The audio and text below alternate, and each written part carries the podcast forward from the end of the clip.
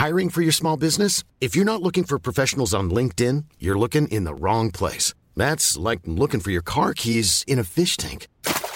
LinkedIn helps you hire professionals you can't find anywhere else, even those who aren't actively searching for a new job but might be open to the perfect role. In a given month, over 70% of LinkedIn users don't even visit other leading job sites. So start looking in the right place. With LinkedIn, you can hire professionals like a professional. Post your free job on linkedin.com slash people today.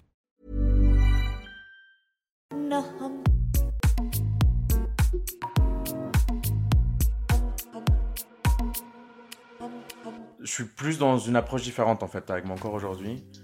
où, euh, où j'essaye de revenir à ce truc de justement quand j'étais petit où en fait je m'en foutais tu vois et euh, en fait euh, encore une fois ça m'empêchait pas enfin moi mon corps aujourd'hui me permet de faire de tout je vais au sport je sors je fais la teuf enfin j'ai des rapports sexuels tu vois de ta gauche ça m'empêche pas d'avoir des amants ça m'empêche pas d'avoir des amis ça m'empêche pas d'être quelqu'un d'intéressant tu vois et, et j'essaye de me détacher justement de ce truc de mon corps il faut qu'il soit parfait il faut qu'il soit selon ce que ce que la société m'a appris euh, qu'il fallait qu'il soit quoi. Euh, et c'est très dur parce que du coup euh, c'est un, truc en dents de scie. Il y a des jours où je suis là au top, genre euh, vas-y là je suis trop beau, euh, je me kiffe, vas-y tu vas tout, tout, déchirer. Il y a des jours où je suis là, mais c'est quoi ça? C'est quoi ce bourrelet? Il est sorti d'où là? C'est quoi ce machin Tu vois genre c'est quoi ces tétons, c'est quoi ses mains, c'est quoi ses, pieds, c'est quoi cette bite, c'est quoi, tu vois, tout, en fait, tout, tout, tout est, tout est, il y a des fois où je vais passer tout au crible et puis je vais être là, genre, mode, non, mais c'est, c'est pas beau, quoi, c'est pas esthétique. Alors que, en vrai, euh, enfin, on devrait s'en foutre, quoi. Je trouve que c'est épuisant de passer autant de temps sur ça. Extimité, le désir de rendre visible une partie de sa vie intime afin de mieux se l'approprier. Aujourd'hui, vous ne pouvez pas être parmi nous parce qu'elle est très très malade, donc on te souhaite un très bon rétablissement. Alors, je m'appelle Ruben, j'ai euh, 31 ans, je suis un mec euh, cisgenre, j'ai, euh, je suis d'origine vénézuélienne, euh, donc je suis latino, non blanc. C'est important de le préciser, je pense, parce que euh, en France, je pense qu'il n'y a pas trop une grosse connaissance sur les cultures latino-américaines. Enfin, faut savoir que eh, latino, c'est pas un groupe racial en tant que tel, c'est une ethnie. Et ce qui fait que du coup, en Amérique latine, on rencontre des personnes euh, blanches, euh, non blanches, euh, asiatiques, d'origine africaine aussi. Et, et, donc, je précise du coup latino, non blanc, pour voilà, pouvoir me situer sur le plan racial aussi. quoi. Est-ce que tu peux nous parler de ton enfance? Donc, Moi, je suis né au Venezuela. Et j'ai vécu là-bas jusqu'à mes 13 ans. Du coup, bah, mon enfance, c'est les, les, les en deux. Hein. C'est euh, le Venezuela et l'après. Quand j'étais au Venezuela, euh, bah, j'avais une enfance plutôt, euh, plutôt heureuse. Hein. J'étais, enfin, moi, je suis né dans une famille, dans un milieu de classe moyenne, classe moyenne sup même, je dirais. Euh, mon, père travaillait dans le pétrole, euh, c'est la, source première euh, de l'économie dans le pays, donc enfin, on était plutôt, plutôt bien lotis là-bas.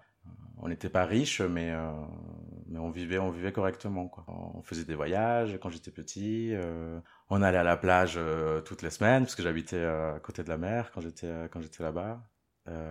j'avais mes cousins, j'avais ma famille, j'avais mes grands-mères je faisais je faisais plein de choses enfin j'allais à, j'allais à l'école j'avais plein d'activités extrascolaires aussi euh, je faisais euh, je faisais un peu de musique euh, je faisais euh, du sport. Et voilà enfin c'était c'était c'était très bien. Euh, donc jusqu'au jour où mes parents ont décidé d'émigrer en fait du pays.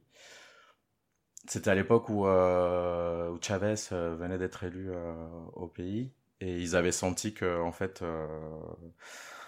bon, ça, ça, allait, euh, ça allait tourner, quoi. La situation politique du pays, elle, était un peu compliquée.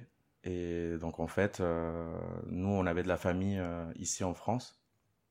Une tante qui avait émigré il y a bien longtemps pour ses études. Et mes parents se sont dit, il faut qu'on parte, quoi. faut qu'on parte si on a envie que nos enfants, ils fassent, enfin, ils aient un avenir, quoi. Si, si on veut qu'ils fassent des études. Et donc, je suis arrivé en France, du coup, quand j'avais 13 ans. Donc, c'était c'était un choc. Clairement, euh, moi je voulais pas partir. En fait, moi j'aimais, bien ma vie là-bas. J'étais, content. Euh. J'avais ma maison, mon jardin, mon chien. c'était c'était c'était vraiment chouette et, d'un coup bon bon on arrive dans un pays qu'on connaissait pas du tout la seule référence à la France que j'avais, c'était, euh, je crois, l'espèce de petit putois là qu'on voit dans les euh, Looney Tunes là. Je sais pas comment il s'appelle. Je crois qu'en France il est, il est, il est italien, mais euh, chez nous il est, chez nous il est français. D'accord, ok. On nous a menti. je sais plus c'est quoi son nom, mais ça c'était, ça c'était la seule image que j'avais de la France, quoi. Un putois qui pue. Un putois qui pue. un peu dragueur comme ça. Euh. un séducteur à la française. Exactement, voilà. Mais sinon, voilà, j'étais pas du tout exposé à ce, pays, à cette culture et euh, c'était un choc, quoi. Et en fait, c'était euh, c'était un changement brutal, quoi, parce que du coup, moi, mes parents, enfin moi, je suis arrivé d'abord avec ma mère et ma sœur, ma petite sœur. Euh, mon père est resté là-bas avec mon autre petit frère. Et en fait, du coup, on arrivait, euh, on n'avait rien, quoi. Enfin, on a tout laissé là-bas. Euh, on est arrivé, du coup, à, habiter chez ma tante, qui, qui était ici depuis elle depuis quelques années. Elle s'était mariée avec un Français. Ils avaient une maison à Nancy, dans une petite ville très bourgeoise, très, très blanche. Très droite. très droite.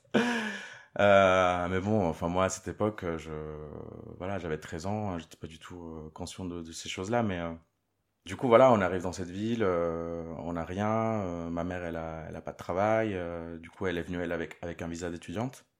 Et donc, elle a commencé à faire des cours à l'université. Et d'un coup, ma mère, voilà, qui était, qui était ingénieure, qui, qui avait une belle carrière chez elle, se retrouve à être femme de ménage, quoi, comme beaucoup de, de femmes racisées qui, arrivent, qui arrivent ici, sur ce pays, dans ce pays. Et, moi-même, euh, des fois, je l'aidais euh, à faire le ménage euh, les soirs dans les entreprises, à ramasser les poubelles des gens, parce que en fait, il fallait que, enfin, elle avait beaucoup de boulot, quoi. Et, puis moi, je disais, bah, vas-y, je vais t'aider. et du coup, on se retrouvait à, faire le ménage, chez les gens ou dans les entreprises. Je sais que le début en France était très dur pour moi. Déjà parce que je parlais pas la langue. Donc euh, j'ai dû l'apprendre ici. Quand je suis arrivé, euh, on m'a mis dans une classe euh, spéciale pour des élèves étrangers, où le but était d'apprendre le français pour qu'ensuite on puisse aller dans un cursus plus classique, quoi. Et donc dans cette classe, j'étais mélangé avec des gens, enfin très différents. Il y avait des, il y avait des enfants qui venaient de Chine, de Russie, du Maroc bon un peu un peu tout bien mélangé. Et, c'était chouette en fait comme classe du coup parce que pour le coup euh, je voilà j'étais avec plein de gens euh, différents euh, d'ethnies différentes plusieurs groupes raciaux. Et il y avait une espèce de truc de bon bah voilà on est tous on est tous en galère. Faut qu'on apprenne à parler donc on se motive et c'était hyper enfin c'était galvanisant quoi. Mais c'était très compliqué. Je me rappellerai toujours de, je crois c'était mon premier ou deuxième jour où où j'arrive et euh, bah, le prof se met à me parler en français. Euh, puis moi, je suis là. Euh, je, sais pas. je sais pas ce que tu me dis, quoi. Et, je me suis mis à, pleurer en plein milieu de la, salle. Ça faisait deux jours que j'étais là. Et, je pleurais, je pleurais, et puis je me suis levé, puis je suis parti de la salle, quoi. Et je suis allé m'asseoir dans le hall d'entrée de, de l'école tout seul sur un banc euh, à pleurer. Jusqu'à ce que du coup mes parents viennent me chercher euh, parce que je voulais pas, je voulais pas retourner en classe, quoi. Bon, du coup, euh, enfin pour le coup, ma famille, ils ont été, parce que j'avais des cousines aussi qui, qui, enfin les filles de ma tante, du coup, qui habitaient là, qui elles, ça faisait des années, qui étaient ici, elles ont grandi là, donc elles parlaient français. Elles m'ont vachement boosté en mode, mais tu vas voir, ça va bien se passer. Nous, on a réussi. toi, t'es pas plus bête qu'un autre, tu vas le faire aussi et, euh, montre-leur quoi tu vois montre-leur que t'es es capable et euh, que tu vas réussir quoi.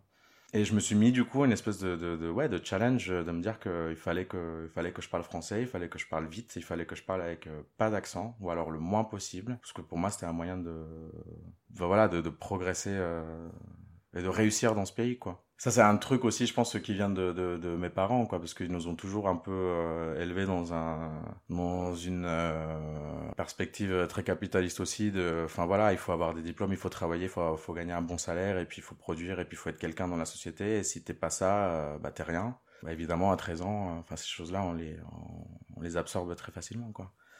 Et, et donc, en trois mois, j'ai appris le, j'ai appris assez de français pour qu'il puisse me placer, du coup, dans une classe normale.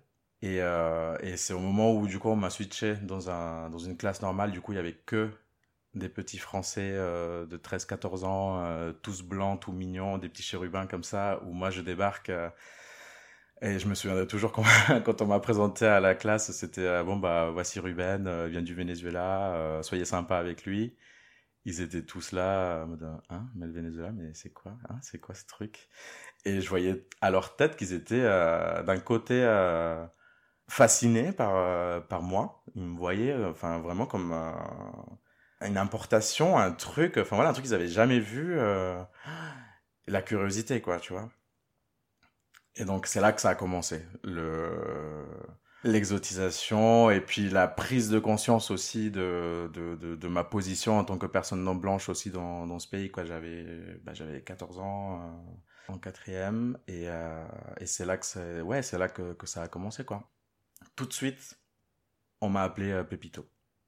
Pépito en référence au, au, biscuit, euh, le petit gamin avec son sombrero, euh, hey Pépito, tu vois. Et en plus, moi ça me fait trop rire parce que j'arrive et, en fait c'est venu dès, dès, le premier jour quoi. Il y avait des, gamins qui m'ont appelé hey Pépito.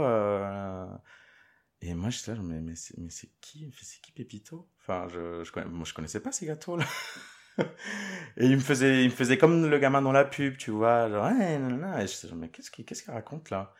Et donc, et donc, quand j'ai vu la boîte du cours Supermarché avec mes parents, j'étais là, genre, ah ouais. Et tu vois, là, tu, tu commences à, à dire, mais, mais qu'est-ce qui se passe en fait? Enfin, genre, euh, pourquoi? Enfin, moi, je, j'ai jamais porté de sombrero de ma vie en fait. Enfin.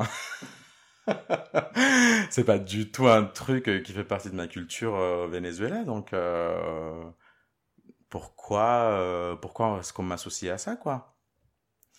Et donc c'est resté en fait, ce pépito, c'est resté euh, pendant tout, tout mon, tout mon collège, euh, même au lycée, parce que du coup au lycée, euh, enfin voilà, quand j'ai changé de collège, euh, forcément on retrouve, c'est une petite ville, donc on retrouve des gens qui étaient avec moi au collège, et ce pépito m'a suivi jusqu'à jusqu'à jusqu'à mon bac, quoi. Et moi je laissais faire en fait, je l'ai je l'ai je l'ai laissé m'appeler comme ça parce que c'était aussi euh, un moyen pour moi de, de, de, de m'intégrer, tu vois, entre guillemets, et de, et de me faire accepter, euh, et d'être euh, le petit, le petit latino sympa, euh, voilà, souriant, euh, chaleureux, enfin tous les clichés possibles imaginables qu'on peut avoir sur les personnes latino-américaines, je les incarnais aussi, quoi. Parce que je voulais, je voulais faire partie du truc, je voulais, je voulais avoir des potes, je voulais pas être tout seul dans mon coin, et ça a marché. Et, tout ça, je le faisais euh, inconsciemment, je pense, à l'époque. Et c'est que plus tard, euh, enfin, où, quand tu commences à grandir et que tu commences à, à, conscientiser toutes ces choses-là et à, mettre des mots aussi, enfin voilà, sur, tous ces processus d'assimilation qu'on reproduit. Euh.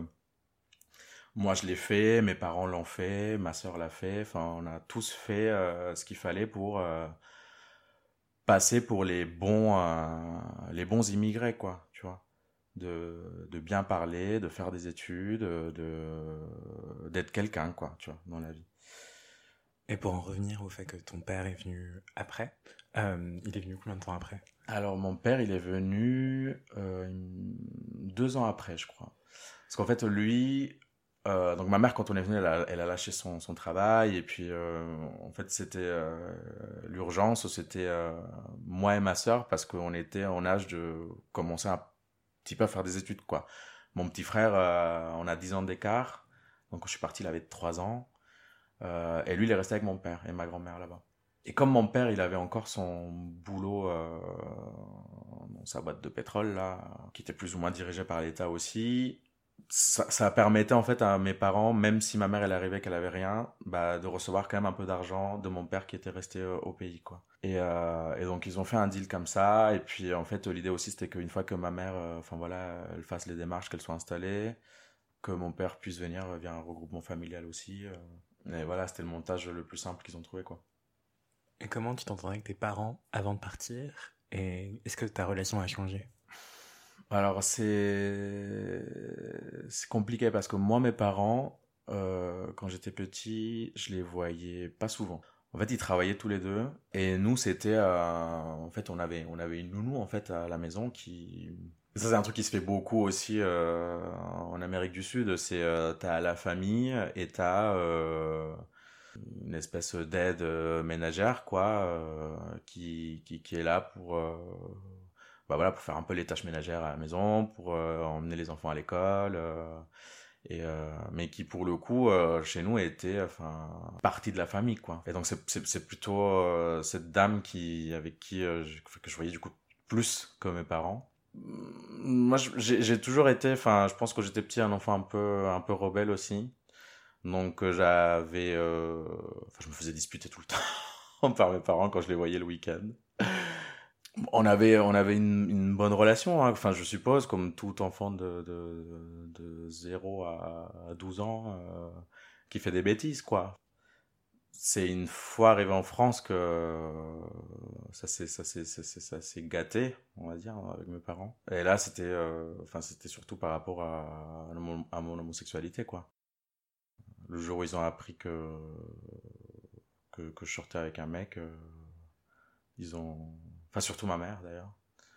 Donc complètement ouvrier, quoi. En mode. Euh, limite, on va te virer de la maison. Euh. Enfin, c'est devenu très conflictuel, quoi. Moi, je sais que, enfin, quand j'étais petit, mon, je pense que je, je, leur en voulais un petit peu d'être absent, souvent. Surtout à mon père, parce que mon père, lui, carrément, il travaillait dans une autre ville. Enfin, il venait vraiment euh, une fois tous les deux week-ends, un truc comme ça ou alors tous les week-ends, enfin bon bref. Et, je pense que j'avais ouais, j'avais une espèce de ressentiment en fait envers eux euh, par rapport à ça.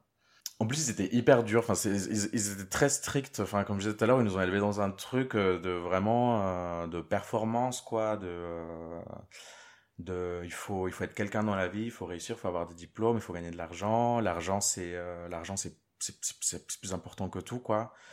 Et ça, c'est un truc que moi, dès, dès, enfin, déjà en étant jeune, ça me dérangeait. Ça, je, je trouvais pas ça normal en fait que qu'on réfléchisse comme ça, tu vois. Et, euh, et, et, surtout ma mère en fait, c'est surtout ma mère qui était dans ce truc là de voilà, il faut il faut travailler, il faut avoir de l'argent.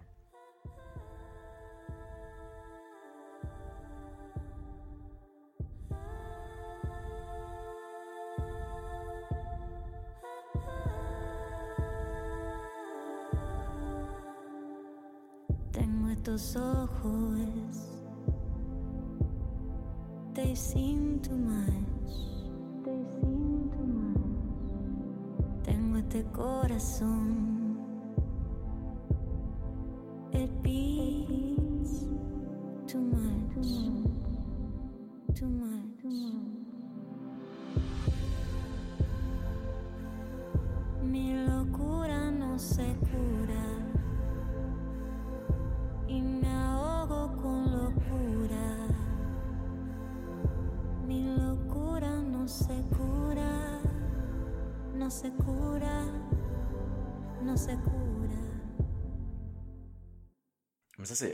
Grandissant, tu vois, en discutant avec elle. Voilà, tu comprends qu'en fait, euh, elle, autant que mon père, euh, tous les deux viennent de milieux euh, hyper défavorisés, où quand ils étaient petits, ils avaient rien. Enfin, ils n'avaient pas de chaussures, ils se promenaient dans la rue, tu vois, dans les trucs de terre battue à la campagne il jouait avec des canettes, des bouteilles de Coca-Cola, enfin des trucs. Et, et, je pense que c'est ce vécu-là aussi qui quelque part, elle, une fois qu'elle a réussi à faire des études, qui a réussi à avoir sa place dans la société, bah je pense que ça a dû la traumatiser aussi quoi, et se dire bah il faut pas que mes enfants ils fassent pareil, il faut que eux aussi ils, ils, ils défoncent tout quoi. Et et donc voilà, ils ont toujours été très stricts et pas très chaleureux, pas très, pas très humain, toujours très, voilà, les études. Euh, je, je, me suis, je, me suis pris euh, parce que j'avais des mauvaises notes euh, à l'école. et encore, les mauvaises notes, c'était genre, j'avais un 13, quoi, sur 20 en maths. C'était, c'était, un peu dur, quoi. Et ça, ça n'a pas trop changé quand on est arrivé en France. Enfin, ma mère, elle est toujours restée dans ce truc-là. Et d'autant plus quand on est arrivé en France, parce que là, en France, on était clairement euh, en mode, euh, bah, tu vas leur montrer à ces petits Français.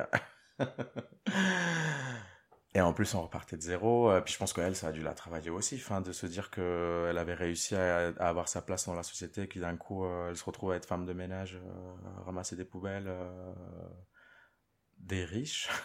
je pense que ça a dû la travailler. Et puis directement, ça a influé sur moi et ma sœur, quoi. C'était, vous avez intérêt à bien travailler, sinon ça, ça va pas le faire, quoi.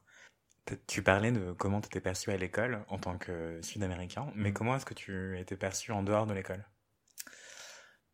J'étais pas du genre à, à traîner avec les copains en fait à côté de l'école, à faire des trucs à côté. En tout cas, j'ai mis beaucoup de temps à, à faire ça. Juste même arrivé euh, au lycée, quoi. C'est au lycée que j'ai commencé à, à sortir un peu. Bon, déjà, je me sentais pas très à l'aise en vrai avec les gens de la classe, quoi. Même si ils m'invitaient, hein. Enfin, ils m'invitaient à faire des trucs. Est-ce que tu veux venir faire un basket Euh, alors Moi, euh, basket, euh, non merci. Je suis pas hétéro, thanks. En fait, il y a plusieurs choses. Il y a le fait que déjà, moi, je pense qu'à l'époque, je m'interrogeais un petit peu sur, sur mon orientation sexuelle, sur, sur qui j'étais. Enfin, je me suis posé des questions sur mon genre aussi, par moment. Et puis le côté, euh, le côté euh, racial, où clairement, ça faisait une espèce de barrière, en fait, avec les autres enfants de- du, collège. Et du coup, je me sentais pas euh, assez en confiance ou en sécurité pour... me laisser traîner avec eux, tu vois, à côté et faire des activités, des choses comme ça. En fait, enfin, moi, mon enfance jusqu'au lycée, ça se résumait à aller en cours, avoir des bonnes notes, autant que possible, et ma famille. Voilà, c'était ça. Est-ce que à la télé ou dans les médias en général, tu avais des perceptions en fait qui te venaient, euh, je sais pas, des Sud-Américains, qui te donnaient un indice de que pense la France des Sud-Américains? Eh ben, pas vraiment. hein. Parce que c'est ça que je disais tout à l'heure. Je dis la France, euh, c'est pour ça quand je précisais que j'étais latino non blanc. euh, y a, je trouve qu'il n'y a pas énormément de représentation de l'Amérique latine ici en France. Ou alors, ça va être très ciblé sur le Mexique. Bah, Pepito, hein, clairement, euh, il est mexicain, il est pas, pas vénézuélien, il est pas colombien, il est pas chilien, euh, il a son sombrero, euh, c'est voilà, c'est un marqueur culturel typiquement mexicain. Ou alors, éventuellement, Cuba, quoi, mais encore, c'est, et encore, quoi, enfin, c'est pas... Enfin, moi, je me souviens pas, quand j'étais petit, que je regardais la télé, avoir vu euh, quelqu'un euh, qui me ressemble ici, quoi. Autant quand j'étais petit à la télé chez moi, oui, parce que je regardais des telenovelas tout le temps et que du coup, bah, là, c'était, euh, c'était que des, voilà, que des gens comme moi. Et je sais pas si c'est parce que euh, c'était inexistant, qu'il n'y avait pas de proposition, ou parce que moi aussi, je cherchais à regarder d'autres trucs, peut-être, je sais pas. Tu vois, moi, je saurais pas te dire, par exemple, une célébrité ou, euh, ou, ou un show euh, télévisé, ou même un dessin animé, je sais pas, euh, où on voit un personnage euh, latino-américain, quoi. Enfin, ça me vient pas, là. Ricky Martin. Ah, Ricky Martin, ouais, mais bon, Ricky Martin, je le connaissais déjà avant, tu vois. Ah si, Shakira, ah si, Shakira, si, si, si. J'étais au lycée, je crois, quand Shakira, elle est arrivée en France. Et c'était très drôle parce que moi, Shakira, je la connaissais pareil euh, d'avant, de l'époque où elle était brune euh, et qu'elle chantait du rock euh, un peu, euh, un peu indé, entre guillemets, quoi. Et d'un coup, elle débarque euh, en chantant Whenever, Wherever. la meuf est blonde, elle a perdu je sais pas combien de kilos. J'étais là, bah, qu'est-ce qui s'est passé? Et en fait, oui, si, c'est vrai. Les gens, les gens, ils me chantaient beaucoup, ils me chantaient beaucoup Shakira pendant un moment. Et c'était genre, ah, ça vient de chez toi euh, Non, pas vraiment, mais, euh, Mais thanks. mais thanks. Je l'adore, hein. Tu te cherchais beaucoup pendant ton adolescence d'un point de vue identitaire. Comment est-ce que tu t'entendrais avec ton corps ado? C'était mon corps, c'est euh, ça a toujours été, euh, c'est c'est encore aujourd'hui un un combat. Déjà moi quand j'étais petit, j'étais euh, j'étais gros, clairement, j'étais j'étais un petit enfant qui mangeait beaucoup. Et je me souviens que enfin genre même mes parents, ils, des fois ils me mettaient la misère là-dessus en mode euh, enfin ils se moquaient de moi quoi parce que j'étais gros. Autant quand j'étais petit, je je comment dire, je m'en fichais parce que en fait ça m'empêchait pas de de de faire ce que ce qui me plaisait tu vois genre ça ça m'empêchait pas euh, de faire du sport et d'être pas mauvais en plus, enfin tu vois, euh, dans ce que je faisais. euh, ça m'empêchait pas euh, de faire mes trucs artistiques à côté, ça m'empêchait pas d'avoir des amis. Donc je sais que on se moquait de moi des fois parce que j'étais gros, mais et mais par contre, quand l'adolescence elle a commencé à arriver, où là, en fait, du coup, bah, je pense qu'on passe tous par des phases comme ça horribles où on se pose plein de questions. On a envie aussi de rentrer euh, dans le jeu, euh, voilà, euh, de la séduction, machin, tout en ne sachant pas moi-même, enfin, qu'est-ce que je voulais séduire, hein, parce que c'était juste, bon, bah, j'ai envie de plaire, à qui, j'en sais rien, mais je veux plaire, mais moi, mon corps, il me plaisait pas, quoi. Il y a une, une grosse période où, où je me suis mis à faire du sport euh, à balle, euh, enfin, je me souviens, je passais des fois des soirées dans ma chambre euh, tout seul, à faire des pompes, des abdos, à faire de la corde à sauter, alors que j'avais euh, 15 ans, enfin, tu vois, c'est... Et, et je mangeais pas, et, je me faisais vomir aussi souvent, parce que je voulais, voilà, perdre ce poids que j'avais ramené du Venezuela. En plus, ce qui est, ce qui est terrible, c'est que, enfin, moi, donc, j'étais gros, entre guillemets, enfin, j'étais en surpoids, mais j'étais, j'étais pas, euh, genre, non plus, euh, j'étais pas obèse, enfin, cliniquement, j'étais pas, on m'avait pas déclaré obèse quand j'étais petit. Et il y avait plein de d'autres enfants comme moi au Venezuela en fait tu vois dans ma condition un peu voilà un peu en surpoids machin. Et en fait bah voilà enfin on était tous contents. On allait manger nos arepas tu vois à 10h du mat. Et puis voilà ça posait, posait personne à, problème à personne et en fait quand je suis arrivé ici où genre on n'a pas du tout la, même- alimentation euh, je voyais euh, les gars de ma classe euh, déjà ils faisaient tous une tête de plus que moi ils étaient tous blancs, minces, enfin, même limite athlétiques, quoi, à 14-15 ans. C'est à ça que c'est à ça qu'est censé ressembler un mec, en fait. Moi, on m'a menti pendant tout ce temps-là. Qu'est-ce que c'est que ce corps que j'ai, moi? C'est c'est pas normal. Et, je suis rentré dans un truc de, ouais, enfin, je complexais vachement euh, par rapport à ma taille, parce que je suis pas bien grand, euh, par rapport à mon poids. Euh, et puis voilà, j'ai commencé à, vouloir rentrer dans un truc de je, je vais transformer mon corps, je vais transformer mon attitude, parce que du coup, si je veux être pris pour un mec, bah du coup, je vais commencer à surjouer aussi l'hétérosexualité et, euh, et la masculinité aussi. Donc j'étais dans un truc de performance euh, tout le temps en fait. Enfin, et, euh, ça, ça a, duré pendant des années, même après le lycée. j'ai fait une école d'ingénieur et même pendant mon école d'ingénieur, ça a continué tout ce truc-là. Et, même aujourd'hui, enfin, je suis pas, je suis pas spécialement à l'aise avec mon corps. Alors, je le dirais pas comme ça. Enfin, je suis plus dans une approche différente en fait avec mon corps aujourd'hui, où euh, où j'essaie de revenir à ce truc de justement quand j'étais petit, où en fait je m'en foutais, tu vois. Et euh, en fait, euh, encore une fois, ça m'empêchait pas. Enfin, moi, mon corps aujourd'hui me permet de faire de tout. Enfin, je vais au sport, je sors, je fais la teuf, enfin j'ai des rapports sexuels, tu vois, de ta gauche. euh, Ça m'empêche pas d'avoir des amants, ça m'empêche pas d'avoir des amis, ça m'empêche pas d'être quelqu'un d'intéressant, tu vois. Et, euh, et, et j'essaie de me détacher justement de ce truc de euh, mon corps, il faut qu'il soit parfait. Il faut qu'il soit selon euh, ce que ce que la société m'a appris euh, qu'il fallait qu'il soit, quoi. Et, euh, et c'est très dur.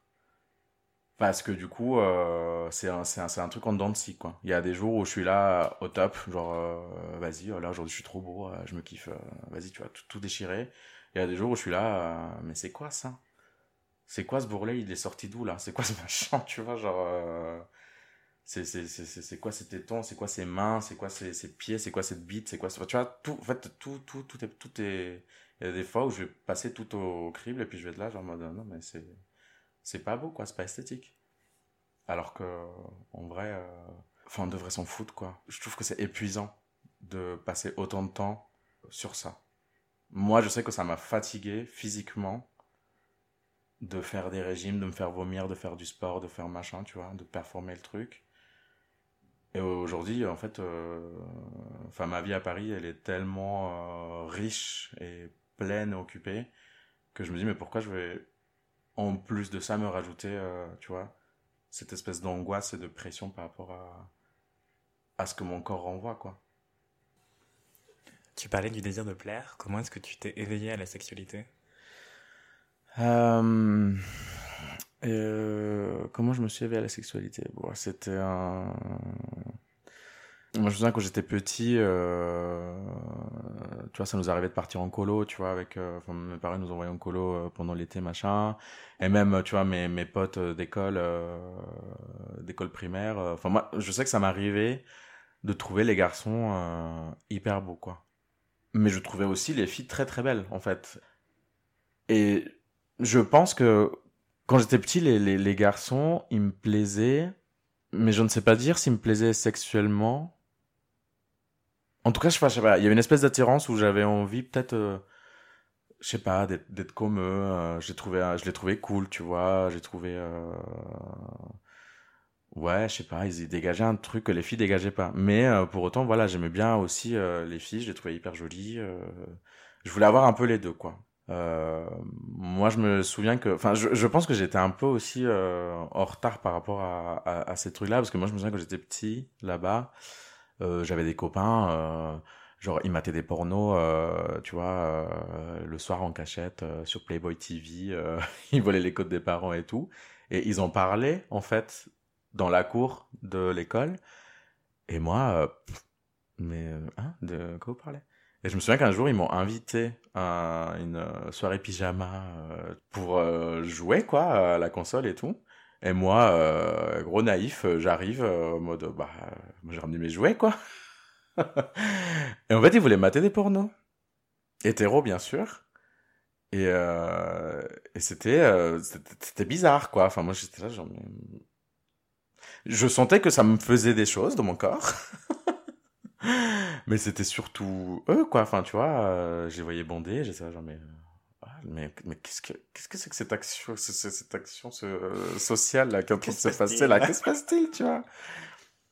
En fait, tu comprends euh, en grandissant aussi que, enfin voilà, les hétéros, ils aiment bien avoir ce genre d'interaction entre eux aussi, tu vois. Je pense que c'est un, un grand mystère que Ouais. je jamais. non, mais c'est voilà, c'est une espèce de, de rituel en fait, je sais pas, de célébration de la masculinité. Euh, venez, on, on se met tous en rond, euh, on se touche la nouille et puis on regarde euh, des nichons quoi. Genre En toute, en toute hétérosexualité. en toute sûr. hétérosexualité bien sûr. Et puis en plus, t'imagines, enfin, je devais- je vais avoir quoi, 11 ans à cette époque, donc euh, dès le plus jeune âge quoi. Enfin c'est c'est hyper bizarre. Enfin bon, voilà et euh, et en fait c'est donc quand je suis arrivé en France. Euh, je suis venu avec euh, en, me définissant, je pense, comme hétéro. J'ai dû avoir euh, deux ou trois petites amies euh, quand, quand je suis arrivé ici, entre mes, du coup, mes 14 et mes euh, 17 ans, on va dire. Dont un rapport sexuel, une fois, euh, une fois. Mon rapport sexuel avec une fille. Mais euh, je, je sais pas, je sentais que, enfin, les mecs, je les trouvais toujours beaux, quoi. J'ai toujours, j'ai toujours, et pour le coup, je commençais à les trouver euh, attirants. Enfin, tu vois, c'est pas juste euh, t'es genre t'es, mignon, c'est euh, genre Hum, t'es mignon. J'aimerais bien, j'aimerais bien qu'on est dans les toilettes, tu vois, genre. et euh, en fait, je me souviens, j'ai, j'ai, je, m'étais inscrit à l'époque sur un site de rencontre euh, pour ados. Et en regardant, parce que du coup, c'était un truc avec avec un forum, machin, et puis en fait, je voyais des des mecs qui se draguaient entre eux. Et j'étais là. Hmm. Mais euh, on peut faire ça? Genre ah ok. Et, euh, et en fait, euh, tu, en fait, j'ai compris qu'en fait, tu pouvais choisir dans ton profil si tu voulais parler aux garçons et aux filles. Et donc, euh, bah, let's go, vas-y, je mets mon profil comme ça, on va voir ce qui se passe, quoi. Et, et, et, en fait, oui, du coup, il y a, des mecs qui sont venus me parler, enfin, des mecs, des gamins, quoi. Enfin, tu vois, de- on, avait, on avait 16 ans, je sais pas, moi, 17.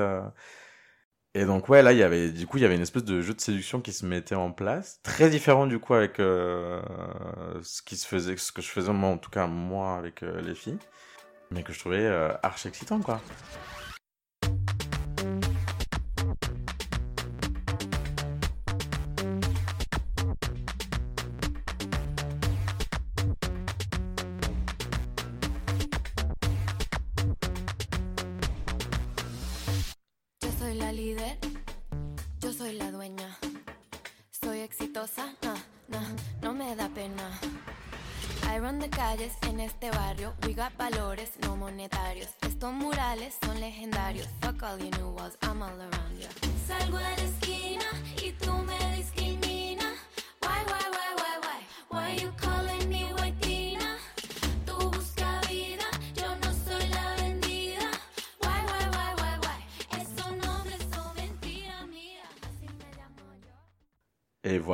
Bah, jusqu'au jour où je me suis dit, bon, bah là, je pense que clairement, euh, t'as envie de. T'as envie de découvrir autre chose, donc euh, vas-y, fais-le. Laisse-toi laisse-toi ce, ce, ce, ce, ce kiff-là, quoi. Et donc j'ai rencontré un mec une fois comme ça. euh, C'était hyper glauque. On s'est rejoint dans un parking euh, un soir pour, pour sucer la bite, genre, tu vois, les petits ados cachés dans un coin. Et c'était un peu, ouais, mon premier rapport, euh, tu vois, à la sexualité avec un mec. euh, Je suis reparti en mode, euh, ok. bon, bah, ça c'est fait. pas un date. c'était genre, viens, Non, on- c'était non, c'était vraiment genre enfin pour le coup, c'était purement sexuel quoi, c'était j'avais envie de ouais de, de toucher le corps d'un autre mec et de voir ce que ça fait quoi. Et et qu'on me touche aussi et, et, et voilà quoi.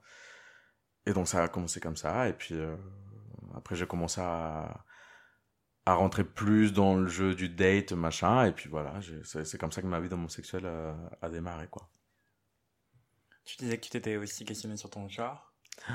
Ouais, énormément. Mais ça, c'était surtout euh, quand j'étais au Venezuela. Et euh, je pense que c'est aussi euh, lié à ce que je disais tout à l'heure sur le fait que voilà, les garçons, j'ai trouvé beaux, les filles, j'ai trouvé jolies. Mais euh, quand, quand je questionne le truc aujourd'hui, je me dis mais pourquoi en fait je les trouvais beaux les garçons et pourquoi j'ai trouvé belles les filles? Est-ce que je trouvais les filles euh, belles parce qu'elles m'attiraient ou je les trouvais belles parce qu'en fait je trouvais ça enfin tu vois est-ce que j'avais pas envie de leur ressembler aussi tu vois? En fait je me enfin je me souviens aujourd'hui que quand j'étais petit plusieurs fois euh, tu sais des fois tu vas dans des trucs genre euh, faut faut faire un vœu euh, genre tu vas une étoile filante faut faire un vœu euh, tu vas dans un puits tu lances une pièce tu fais un vœu machin tous ces trucs là à chaque fois mon vœu c'était je vais être une fille. Même tu vois euh, moi, j'avais ma petite sœur, euh, je, jouais, euh, j'adorais jouer à la poupée avec elle, tu vois, j'a- j'adorais euh, mettre des talons, j'adorais mettre les fringues de ma mère et tout. Sauf que chez moi, c'était genre, enfin, je faisais ça quand les parents étaient pas là, quoi. Et en fait, je pense que je me disais que si j'étais une fille, eh ben, je pourrais faire tout ça plus facilement. Et que personne me dirait rien, tu vois. Et que personne trouverait ça bizarre si un jour je disais, ah bah, Julio, je le trouve trop mignon, tu vois parce que euh, socialement c'est euh, beaucoup plus euh, admis, acceptable qu'une fille fasse ces choses-là qu'un mec quoi. Et, et oui, je me suis je me suis clairement posé la question. Du coup, est-ce qu'en fait, du coup, est-ce que est-ce qu'en fait, je suis pas une fille moi en fait au fond de moi et en fait bon bah j'ai un corps de garçon, mais en fait ça se trouve moi c'est pas j'ai pas envie d'être un garçon en fait. Et je me suis posé ces questions-là. J'en suis arrivé à la conclusion que en fait euh, non. Enfin, je suis, je suis un mec cis aujourd'hui. Je me définis comme un mec cis et euh, enfin voilà, je, je, je, je, je le, vis- je le vis comme ça. En tout cas, je le ressens comme ça. Et dans tes premiers pas dans la vie sentimentale et sexuelle, avec des filles au départ et des garçons ensuite, est-ce que tu as senti justement que t'étais exotique pour eux?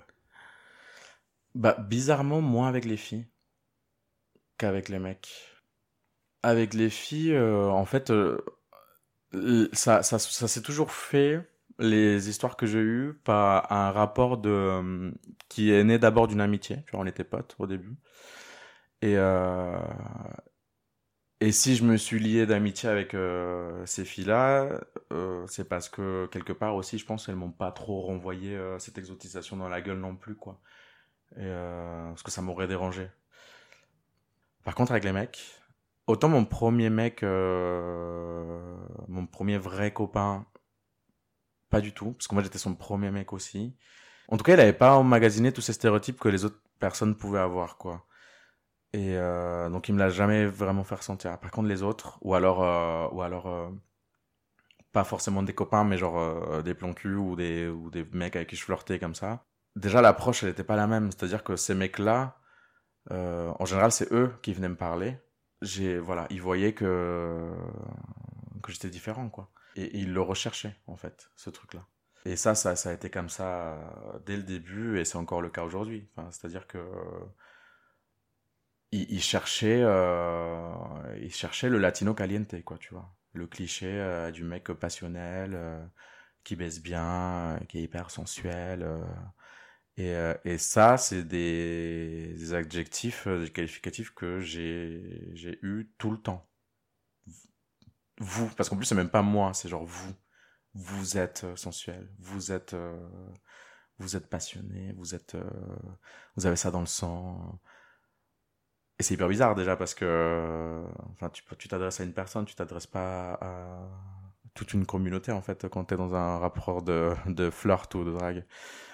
C'est, c'est encore un truc qui, qui est vrai aujourd'hui quoi. Enfin, tout, toutes les semaines, j'ai droit à des messages. euh, sur les applis de rencontre euh, des mecs qui sont encore dans ces clichés euh, Hola guapo euh, ¿qué tal euh, qui viennent avec leur espagnol euh, 4ème LV2 tu vois hyper mal écrit moi ils me voient et c'est ouais, je vais passer une je vais passer une trop bonne soirée quoi alors que c'est rarement le cas quand ils m'approchent comme ça en général euh, je suis pas très pédagogue avec ce type de profil euh, quand on m'approche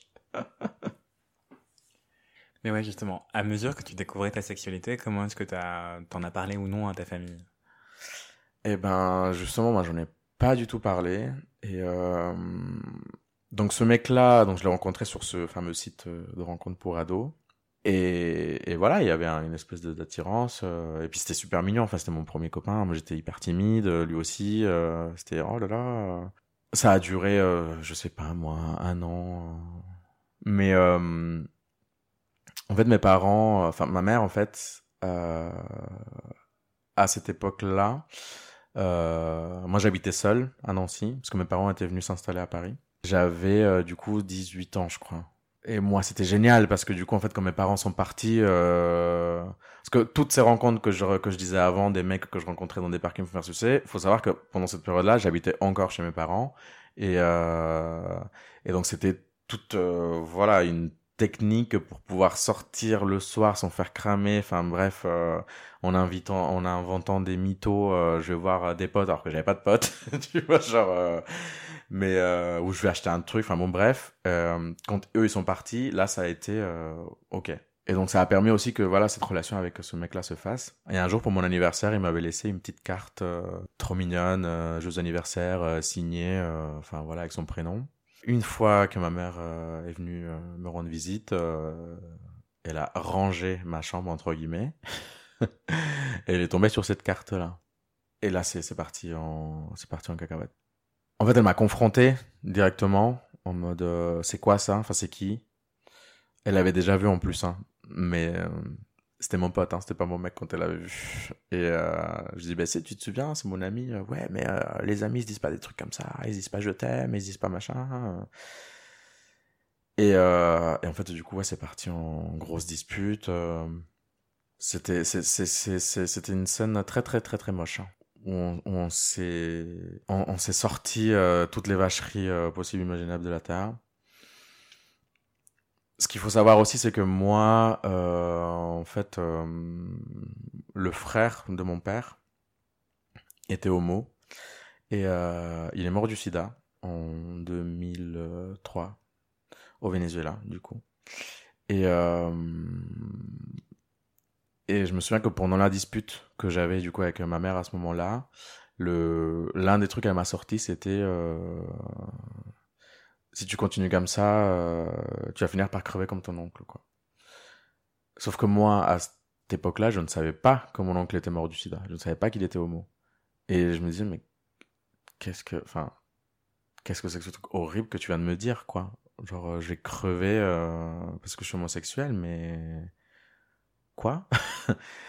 Et, voilà, ça a fini en grosse dispute. Je me suis barré de la maison. euh, je suis allé me réfugier chez des amis euh, pendant un moment. euh, le temps qu'elles partent, en fait, de, de chez moi. Et on a passé de nombreuses années. En fait, il y a une fracture voilà, qu'il y a eu à ce moment-là.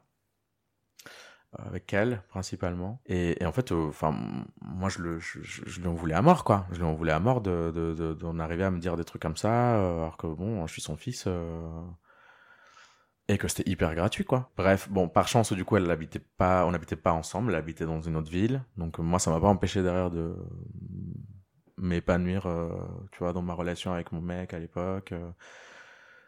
De vivre d'autres expériences après, etc. Et puis de grandir et de me construire en, tant que mec euh, PD euh, latino, euh, voilà, complètement épanoui là-dessus, là, pour le coup, aujourd'hui. Mais c'était compliqué, quoi. Et en fait, c'était le truc, c'est que du coup, après ça, on en, on parlait jamais. C'était un truc où moi, du coup, je venais les voir l'été parce que voilà, je faisais mon rôle de fils aussi. Euh, puis bah, c'était mine de rien, ça reste encore mon, mon seul euh, lien culturel avec mon pays aussi. Donc, euh, je retournais les voir. On se parlait pas. Et euh, bon, c'était hyper tendu, quoi. Et dès qu'il fait, dès qu'il y avait un clash pour un truc, typiquement, je sais pas, moi j'avais oublié de payer une facture de téléphone. En fait, ça servait de prétexte pour partir sur euh, le sujet de l'homosexualité, quoi. Donc voilà, du coup, j'ai évité au maximum de, en fait, de, les voir et d'avoir euh, des contacts avec eux. euh. Ils, m'ont, ils ont essayé plusieurs fois de m'emmener voir un psy. Je pense que comme beaucoup de parents se disent que voilà, c'est, c'est une phase et que du coup, j'ai juste besoin d'un appui psychologique. Je pense que on a tous besoin d'un appui psychologique, mais en l'occurrence, pas pour ça. Enfin, pas pour cette question-là, tu vois, en particulier. Et, euh, et, euh, et pareil, enfin, moi, ça m'a foutu en rogne aussi euh, qu'ils, qu'ils essayent de, de, de, me traîner là-dedans. euh. Moi, je dis toujours que le temps, c'est, c'est neutre, tu vois. C'est pas, c'est pas le temps qui fait que les gens, ils changent de, de- d'avis ou de position sur un sujet. euh, mais c'est vraiment euh, des années, des années, des années plus tard qu'il y a eu une espèce de... Où elle, a revu un peu aussi ses, ses positions. Elle s'est rendue compte que, enfin voilà, moi j'avais, j'avais atteint en fait le but qu'elle s'était donné pour moi quand je suis arrivé, c'est-à-dire d'avoir un diplôme d'une grande école, de trouver un taf, de gagner ma vie, d'être indépendant, d'être quelqu'un. Et je pense que une fois qu'elle a vu ça, ça l'a rassurée sur euh, le fait que, bah, ok, bon, il peut vivre sa déviance euh, tranquillement euh, maintenant qu'il a atteint ce statut-là dans la société, quoi, tu vois. C'est horrible, hein, mais, euh, mais, mais je pense que dans le fond, elle, elle- a pas tort aussi, quoi. Enfin, c'est, parce que j'ai tous ces privilèges-là aussi qu'aujourd'hui, je pense que je peux bah voilà, m'exprimer comme je m'exprime et vivre mon homosexualité comme, comme, comme, comme je le veux, quoi. Parce que je suis autonome, j'ai de l'argent et puis voilà, quoi. Et le dernier chapitre, là, c'est, mon père. Et en fait, il était juste absent. Il s'est complètement effacé du truc. Donc, en fait, tout, l'affrontement, c'était ma mère et lui, le sujet disparu, quoi comme il a toujours été de façon générale euh, dans notre vie, mais enfin bref. Et ça, je l'ai confronté, euh, lui, pour le coup, euh, des années plus tard aussi, en lui disant que ça m'avait fait vachement du mal parce que, en fait, je m'attendais à ce que, à ce qu'il me protège de toute la merde, en fait, que, que je me suis bouffé. Et en fait, il m'a dit que, pour lui, c'était au-dessus de ses forces, quoi. Et, et, et, et c'était pas, et il m'a dit, c'était pas ma place de, de te, de me positionner euh, d'une façon ou l'autre sur ce sujet-là parce que c'est ta vie en fait et tu fais ce que tu veux de ta vie. J'ai trouvé ça, j'étais là genre, mais tu peux pas me dire ça il y a dix ans? Quand j'avais besoin de l'entendre. Enfin c'est, euh, c'est, c'est, c'est, c'est, enfin c'est hyper, euh, hyper dur euh, l'histoire du, du coming out dans, dans ma famille. Et aujourd'hui toute la famille est au courant. Mais voilà, c'est pas un sujet dont on parle. C'est un truc euh, enfin voilà Ruben il est comme ça il fait sa vie euh, des fois je ramène mon mec euh, au dîner de famille à la maison et puis ils sont tous contents de le voir en plus mais mais voilà on met pas les mots quoi. C'est pas mon mec c'est mon pote c'est le pote de la famille tu vois qui vient nous rendre visite. Et euh, moi quelque part je trouve ça mignon aussi. Enfin tu vois je me dis euh, bon bah en fait ils s'adaptent eux comme ils peuvent euh, à clairement euh, enfin déjà oui euh, à ce pays à cette culture euh, enfin le fait de, ouais, de, de, de, vivre son homosexualité ouvertement, enfin, nous, chez nous au Venezuela, euh, aujourd'hui, c'est pas possible encore de faire ça.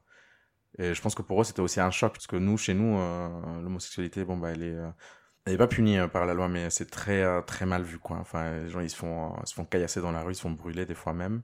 C'est chaud. Donc, je pense qu'il y avait aussi, toute cette homophobie, tu vois, qu'ils ont eux-mêmes intégrée, ils me l'ont, un peu, un peu balancé dans la gueule, quoi, tu vois, par inquiétude. On n'a pas envie que tu te fasses caillasser, quoi. Mais bon. C'est, aujourd'hui, ça va. Aujourd'hui, c'est, euh, c'est, c'est, c'est, c'est un secret de polichinelle. Enfin, voilà, c'est, tout le monde le sait, euh, personne n'en parle. Mais moi, ça me va très bien, en fait. Ça me va très bien parce que je, j'aime pas, euh, j'aime enfin j'aime bien séparer les deux quoi j'aime bien séparer euh, ma ma vie sexuelle ma vie euh, ma vie politique aussi de euh, de mon cocon culturel avec euh, ma famille quoi. Parce que c'est comme je disais tout à l'heure c'est le seul truc qui aujourd'hui me relie encore à là où je viens tu vois. Et je peux bien faire l'effort pendant trois jours euh, de de revenir un petit peu dans le placard entre guillemets tu vois.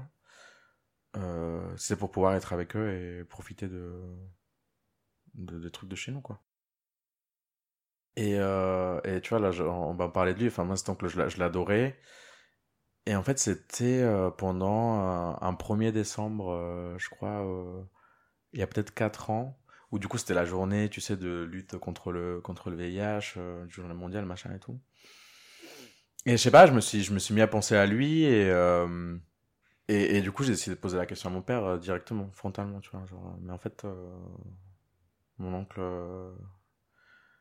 Javier, il s'appelait, il, est mort de quoi? Euh, Donc, il m'a dit euh, qu'il avait eu un problème au poumon, euh, je sais pas quoi. euh. Et du coup, je lui dis, mais euh, enfin, enfin, c'était que ça? Et donc là, il m'a dit, euh, bah en fait, euh, il a eu ça parce que en fait, euh, donc il avait le sida, donc le, vi- le virus était, euh, il s'était développé, euh, c'était trop développé, euh, c'était du coup au, stade euh, bah, sida quoi, et euh, en fait il pouvait plus, enfin c'était trop tard quoi pour lui quand ils se sont rendus compte de tout ça, il était déjà trop, enfin le, c'était trop, trop avancé quoi la maladie. Donc mon père le sait, ma grand-mère du coup la mère de mon oncle le sait. Et c'est les seules personnes qui le savent dans la famille, de pourquoi il est mort réellement en fait. Et ma mère du coup, parce que du coup mon père a dû en parler à ma mère, mais... Et, en fait j'ai trouvé ça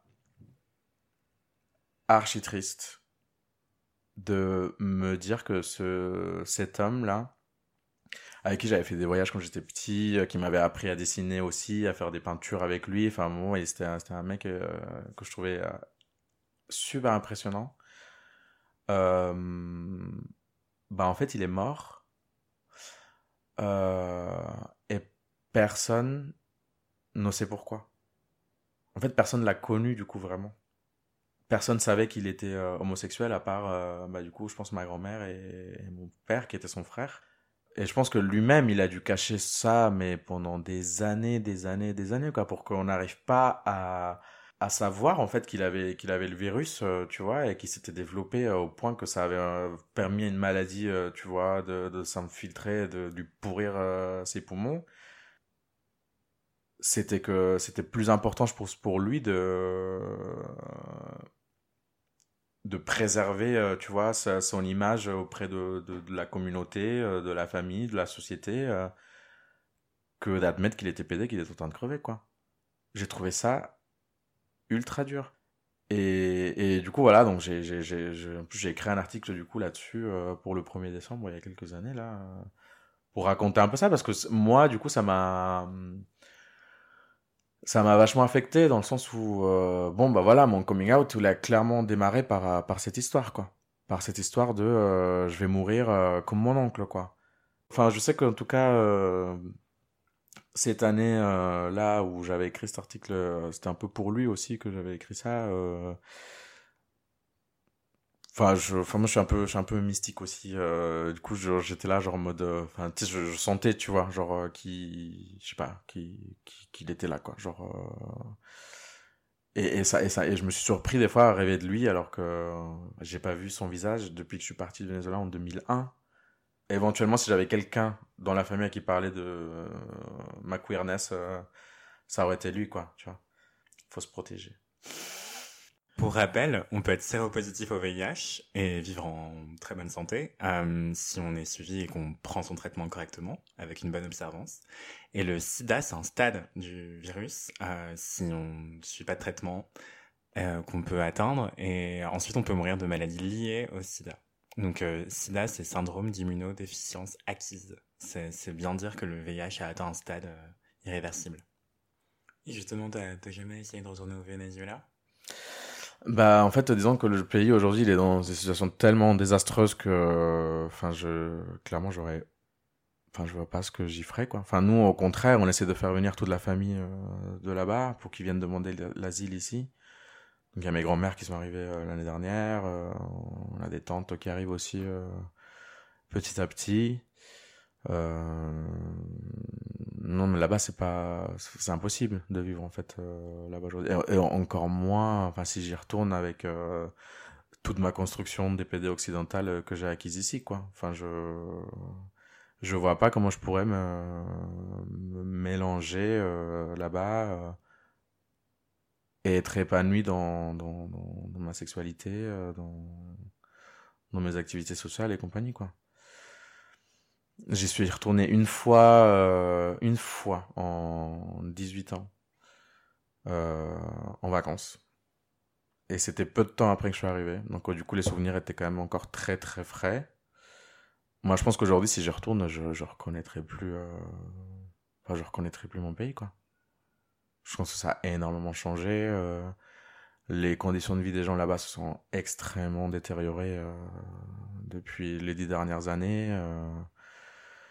Les gens, ils ont pas de quoi manger. euh, Enfin, l'insécurité, elle a grimpé euh, de fou. euh. c'est pas malheureusement, c'est pas le pays dont je me souviens quand j'étais petit où j'étais, bah, où j'étais content d'être là-bas, d'aller à la plage, de faire la fête avec la famille et tout. Enfin, aujourd'hui, c'est pas possible, quoi. Donc non, moi, je, sais qu'aujourd'hui, voilà, moi j'ai construit ma vie en, Europe occidentale et que du coup j'ai acquis tous les codes euh, que euh, voilà de, de, de, ce que c'est que d'être PD, de ce que c'est que d'être queer, de ce que c'est que d'être machin, nanana, enfin tous ces trucs euh, qui chez moi aujourd'hui ont pas vraiment de sens. Je, je, je me sentirais, je pense, en décalage, quoi. Clairement par rapport à là-bas. Et, euh, et, attention, hein, quand, je dis, que voilà, j'ai acquis des trucs, euh, des, des codes occidentaux, machin, pour m'épanouir sexuellement, etc., je célèbre pas non plus ça spécialement. Enfin, je dis pas que c'est une bonne chose. Je dis que, enfin voilà, c'est le, c'est le, c'est le, c'est le bain socioculturel dans lequel j'ai baigné et j'ai absorbé tout ça et, mais je pense qu'il y a d'autres alternatives aussi, quoi.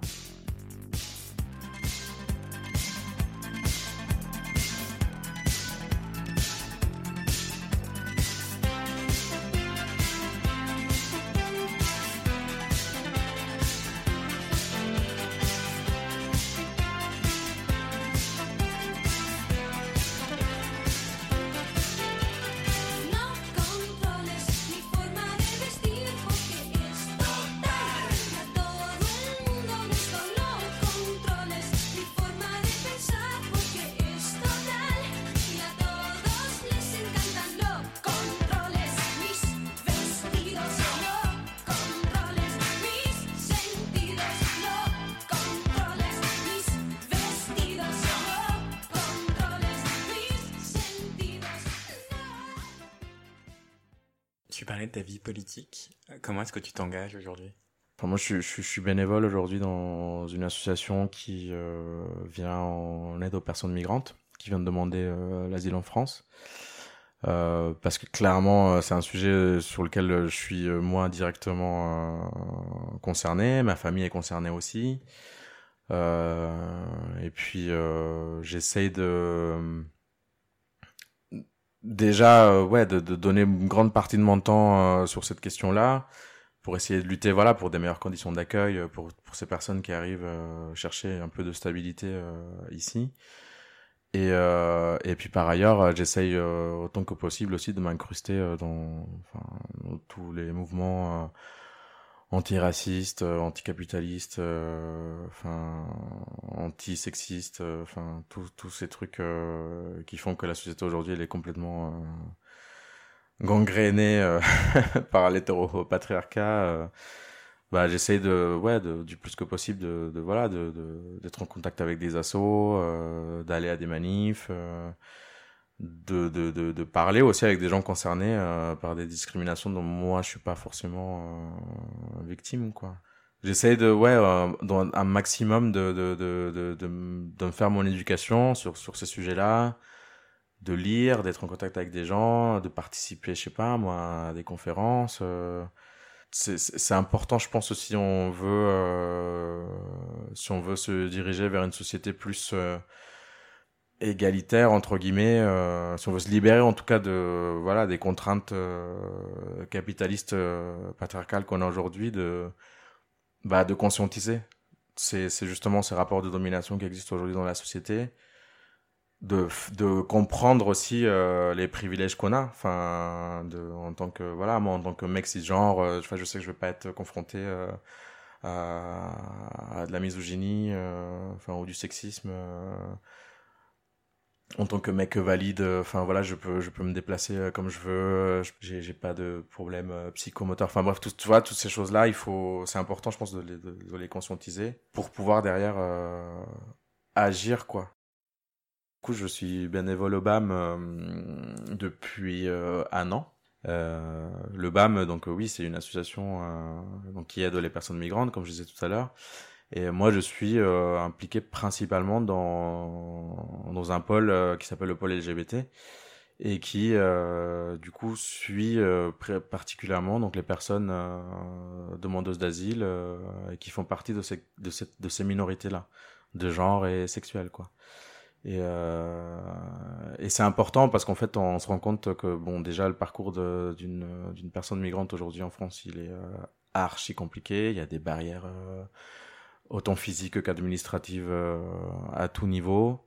C'est très très dur. C'est des personnes qui sont voilà dans, dans des situations pas stables, euh, qui dorment à la rue, euh, qui qui qui qui ont pas euh, tous euh, les aides dont ils peuvent bénéficier, euh, qui sont seuls aussi. Enfin, et ça c'est c'est compliqué. Et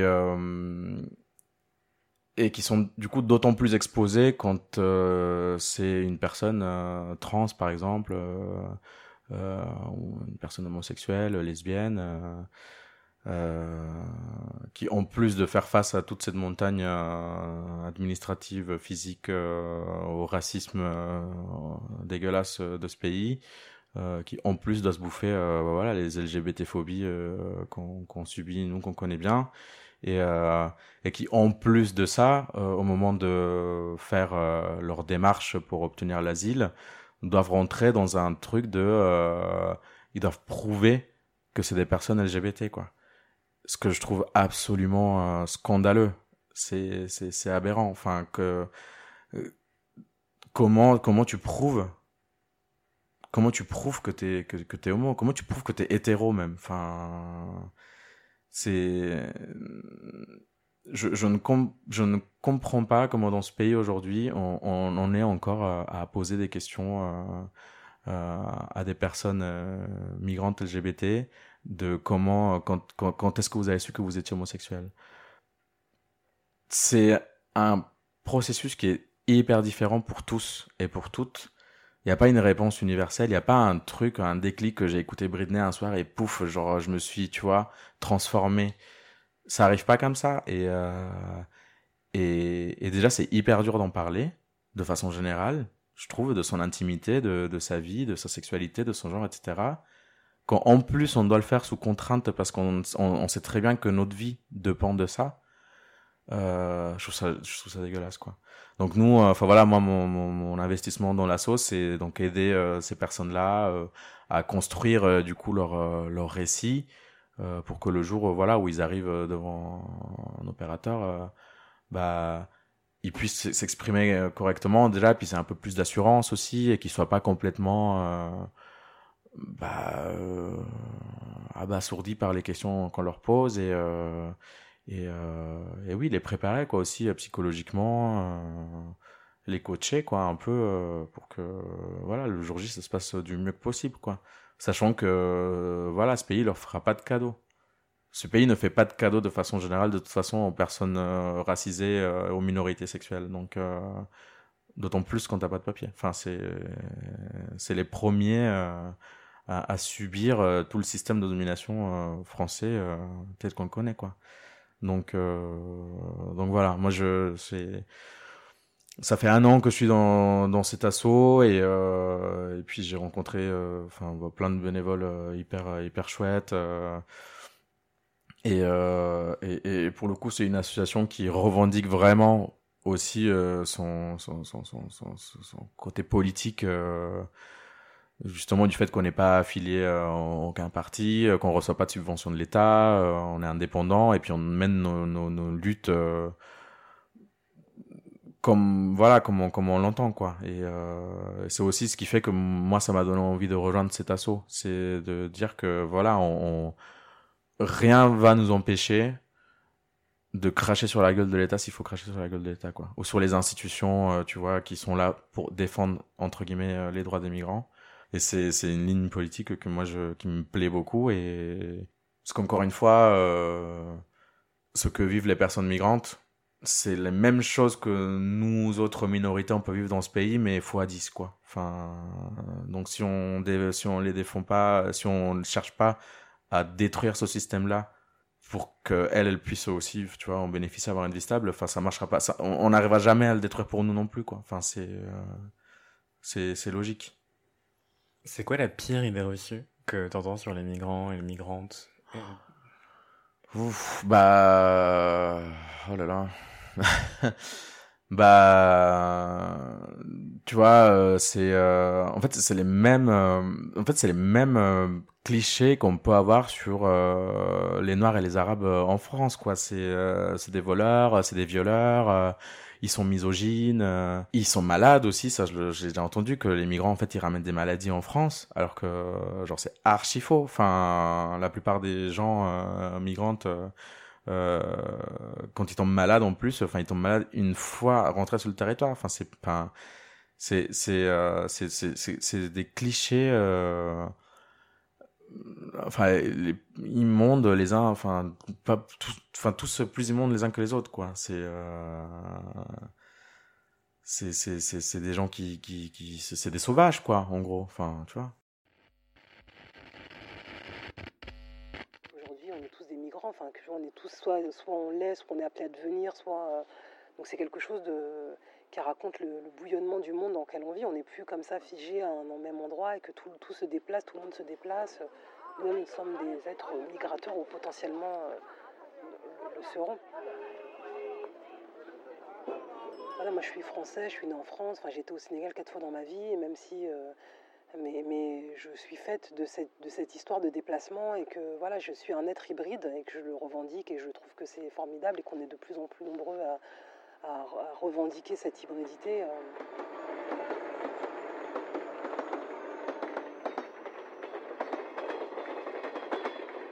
Le film que j'ai réalisé, euh, qui s'appelle La Permanence, c'est un film qui parle du drame, euh, au fond, de- des réfugiés, du drame de l'exil. Mais c'est pas tellement parce que je voulais faire un film sur l'exil, c'est que j'ai rencontré cet homme, enfin le docteur Gerhardt, que j'ai passé une après-midi dans cette permanence. Et j'ai été bouleversée par ce que j'y ai vu, alors que j'avais pas du tout prévu de faire un film sur, les migrants, sur les réfugiés. euh, et, euh, il s'a- il s'avère que c'est un, sujet en ce moment qui est vachement d'actualité et que là j'avais l'occasion d'aller au-delà des, vérités toutes faites, d'aller au-delà des discours généralisants, des globalisants et de pouvoir euh, montrer comme ça dans la singularité des parcours quelque chose de la douleur de ces hommes-là.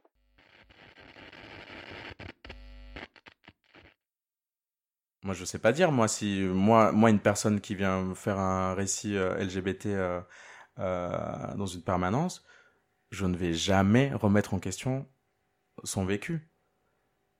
Même si la personne elle ment, qu'est-ce que moi je m'en fous? Qu'est-ce que moi ça change dans ma vie au final? Nous, on se bat pour que tout le monde ait accès à des papiers, pour que tout le monde puisse s'installer, pour que les frontières, euh, voilà, on les détruise et qu'il y ait une libre circulation. LGBT ou non. LGBT, il y a besoin d'avoir un suivi euh, particulier parce que voilà, elles, ont, elles subissent, euh, elles subissent des, des- des discriminations. Euh, La plupart du temps, voilà, ils vivent des choses, euh, des choses horribles comme, comme, comme nous on peut vivre aussi. Mais, mais voilà, c'est moi cette question-là des gens qui profitent de la carte LGBT. Enfin, c'est quoi cette carte LGBT Moi, j'aimerais bien l'avoir aussi. hein. non, mais c'est vrai. J'aimerais bien l'avoir, moi, cette carte LGBT, si elle me donnerait, euh, si elle me donne en effet des privilèges, euh, enfin, pour vivre euh, pareil que les hétéros, euh, ça saurait. Enfin, en vrai, c'est pas.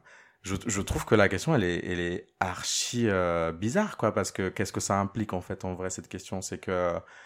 Donc, t'es LGBT, donc, euh, tu vas être mieux traité? Dans la réalité, c'est pas ce qui se passe. Enfin, voilà, je trouve ça stupide. Qu'est-ce que ça change, en fait? Nous, on, on- c'est pas, notre- c'est pas notre combat, ça. Est-ce que dans la pression à l'exemplarité que tes parents t'imposaient, peut-être aussi parce que t'es l'aîné d'ailleurs, euh, d'avoir des bonnes notes et d'avoir des diplômes et de réussir dans la vie, avec beaucoup d'argent, euh, est-ce que c'est ça aussi qui t'a guidé vers le métier que tu effectues aujourd'hui? Est-ce que tu t'es déjà autorisé à rêver? Moi, mes deux parents étaient ingénieurs. Donc ça, c'est clairement un truc de classe qui se reproduit, tu vois. C'est euh, c'est comme les parents euh, médecins qui font que leurs enfants font médecine. euh, Enfin, c'est c'est c'est pareil. C'est euh, mes parents étaient ingénieurs. Quand ils étaient au Venezuela, tout à l'heure je disais, on était voilà dans une situation euh, assez confortable. Pour moi, dès que depuis que je suis tout petit, c'est plus tard tu seras ingénieur comme papa, quoi, tu vois. Euh, sans moi-même savoir ce que ça veut dire hein, d'être ingénieur. Même aujourd'hui, je sais pas ce que ça veut dire d'être ingénieur. Hein, mais euh, faudra qu'on m'explique aussi un jour. Mais et euh, et en fait, euh, moi dès le lycée, c'est marrant parce que quand j'étais au lycée, enfin moi j'ai toujours eu une affinité pour pour l'écriture. Et, euh, et puis, enfin, je, je suis quelqu'un qui est assez sensible euh, à l'art aussi, mais sous toutes ses formes, tu vois, pas juste l'art euh, qui se la pète, euh, qui va faire des musées, euh, des expos, je sais pas quoi. Moi, j'aime, enfin, j'aime tout. Enfin, j'aime, j'ai- j'aime, enfin, je suis vraiment sensible à, à, à toutes les formes d'art qu'on peut rencontrer. Et je me souviens que quand j'étais au lycée, mes profs voulaient pas que j'aille en S parce qu'ils disaient que en fait j'avais du potentiel pour faire L et pour faire des trucs en littérature, je sais pas quoi machin. Et moi je leur disais hors de question. Moi il faut que je fasse S parce que si je fais L, je pourrais pas être ingénieur. Et donc je pourrais pas faire euh, enfin voilà ce que, mon chemin est, comme mon chemin est tracé quoi. Et donc, euh, et je me souviendrai toujours, je parlais avec, euh, moi, mes, mes, profs préférés, ça a toujours été les profs de français. Et je pense que c'est lié aussi au fait que, voilà, que je m'étais mis la pression pour être euh, au top euh, dans ma façon de parler, dans ma façon d'écrire aussi. Et depuis, voilà, depuis que je suis arrivé en France, ça a toujours été ça. Et j'ai toujours eu un truc avec les profs de français, ça a toujours été des dames euh, hyper, hyper sympas qui, moi, m'adoraient. Et je pense qu'il y avait un petit côté raciste d'ailleurs là-dedans parce que j'étais un peu le, tu sais, genre. euh, Minorité modèle Ouais, genre la mi- minorité modèle, tu sais, qui réussit mieux que les autres. Et genre, à chaque fois que les autres, ils se trompaient en dictée, c'était genre, regardez Ruben comme il fait mieux que vous, alors que, tu vois. Enfin, oui, voilà, moi, je me suis retourné dans cette, je me suis retrouvé dans cette carrière, euh, dans cette carrière-là. J'ai choisi mon école, euh, parce que c'était la seule école à l'époque qui me permettait, moi, de voyager aussi. Parce qu'on avait un cursus euh, à l'étranger obligatoire. Et, euh, et puis c'était une opportunité aussi de, voilà, de sortir de, la France et puis de voir autre chose, etc mais pas parce que euh, ça m'intéressait le métier d'ingénieur en fait. Enfin je re- bon j'ai trouvé un poste peu de temps après et puis ça fait euh, du coup maintenant euh, 7 ans que je travaille. J'ai atteint voilà le but de euh, j'ai un job dans le privé euh, ça paye pas trop trop mal et euh, j'ai un poste à responsabilité euh, tu vois je suis responsable d'une équipe machin truc etc est-ce que ça me plaît? Bof franchement bof. Mais je ne prends pas le temps de dire qu'est-ce que je pourrais faire d'autre, qu'est-ce qui pourrait me me rendre heureux, me faire plaisir en fait à côté? Encore une fois, je disais tout à l'heure, j'ai- cette affinité pour l'écriture. J'aimerais bien, euh, tu vois, moi je sais que le journalisme ça m'intéresse vachement. euh, J'aimerais bien, pourquoi pas, aussi écrire des choses. Euh, j'avais commencé d'ailleurs il y a, il y a un petit moment déjà, il y a 4-5 ans, j'avais commencé à écrire un blog sur Internet. Pour moi, voilà, me permettre d'écrire et puis de, de parler de sujets qui m'intéressent. C'était souvent lié aux thématiques LGBT, forcément. Mais le truc, c'est que voilà, aujourd'hui, je me retrouve euh, dans un truc de. euh, je suis dans mon, je suis, dans mon privilège, enfin, tu vois, je suis dans mon confort.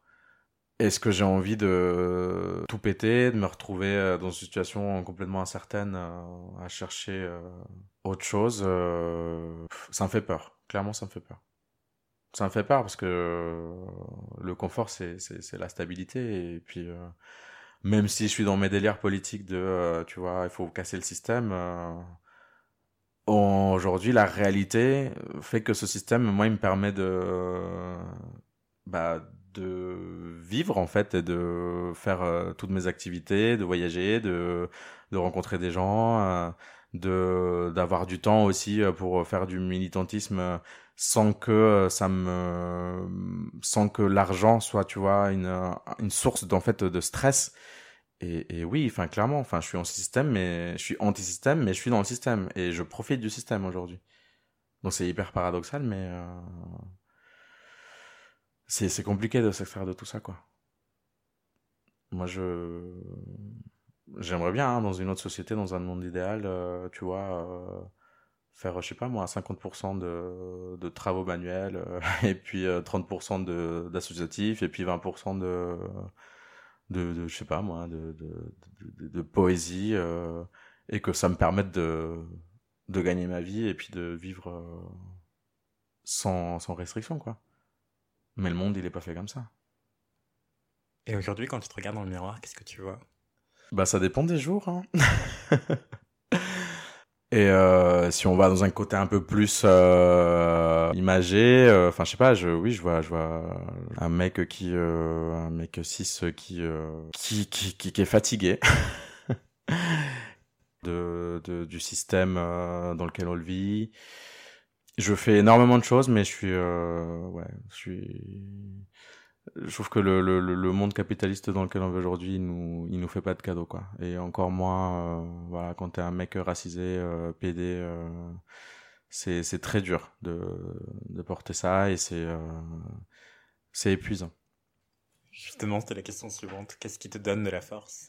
Bah clairement c'est euh, c'est c'est c'est les gens hein. c'est moi c'est c'est là où je je, je c'est les gens de mon entourage euh, proche euh, ou même moi proche hein. enfin moi, c'est euh, c'est de voir aussi tu vois euh, que quand on s'investit dans le militantisme euh, bah ça paye tu vois. Quand on arrive euh, que quand on voit que bah des potes qu'on suit euh, pour qu'ils fassent leur récit euh, euh, qu'ils arrivent à avoir leur statut ça c'est un truc mais c'est euh, enfin l'ai je l'ai expérimenté pour la première fois cette année et c'est chouette quoi. Parce que tu dis mais ok genre euh, c'est dur mais euh, on est là quoi. On résiste et en fait on se laisse pas abattre et puis euh, et, ça paye en fait enfin tu vois de, de lutter quoi. Moi aussi je le je, je le vois dans dans moi moi ce qui me donne de l'énergie aussi c'est quand je vois aussi euh, l'évolution que peuvent euh, avoir fait euh, mes potes depuis quelques années où on commence à à, discuter de, de, de, de ce système-là, quand on commence à parler des questions raciales, que je vois qu'il y a cinq ans, bah, mes potes blancs, euh, ils, à chaque fois que tu, tu, tu, tu mentionnais le mot, blanc, ils étaient mais euh, consternés, genre bah, dis pas ça, limite c'est une insulte. Et euh, aujourd'hui, je vois qu'on arrive à, appréhender cette question de la race beaucoup plus facilement et de comprendre comment ça fonctionne et de et qu'ils arrivent, tu vois, à, à, checker leurs privilèges, quoi, tu vois. Et moi, ça me donne de l'énergie aussi parce que je me dis, bah, quelque part, bah voilà, tout ce travail militant antiraciste aussi, euh, ça paye aussi, quoi, en fait. Est-ce que tu t'es déjà senti majoritaire? Dans quel sens majoritaire? Majoritaire, euh, ça m'arrive euh, des fois, enfin pas des fois, même souvent, mais plutôt par rapport à la question du genre, quoi. Ou par exemple, on, on va être invité à un apéro chez des gens, tout de suite, tu vois, genre il y a deux nanas, quoi. Là, tu dis, ah, il y a un souci. c'est les, les seules fois où où je prends une conscience de voilà de ma position, tu vois, de, de, de, mec, du coup. Et du peu d'espace qu'on fait à nos copines lesbiennes aussi, euh, même hétéros, euh, dans nos cercles, quoi. Pareil, quand tu vas dans une soirée, euh, dans une soirée euh, queer, entre guillemets, avec des mecs, bon bah là, il y a un souci, quoi. Mais c'est tout. C'est plutôt l'inverse, quoi. Je me sens plus seul que majoritaire, quoi, dans toutes les situations. Ou très minorisé, en tout cas. Merci beaucoup, Ruben. De rien, avec plaisir. C'était Extimité, le récit de la conscientisation et de la déconstruction de personnes minorisées. Retrouvez-nous un dimanche sur deux sur Apple Podcast, iTunes, Spotify, SoundCloud. Pensez à nous mettre 5 étoiles et plein de commentaires. S'il vous plaît, merci. Le générique était un extrait du morceau Tonabi de l'artiste Persian Empire. Even when we're on a budget, we still deserve nice things. Quince is a place to scoop up stunning high-end goods for 50 to 80% less than similar brands. They have buttery soft cashmere sweaters starting at $50, luxurious Italian leather bags, and so much more. Plus, Quince only works with factories that use safe, ethical, and responsible manufacturing. Get the high-end goods you'll love without the high price tag with Quince. Go to quince.com slash style for free shipping and 365-day returns.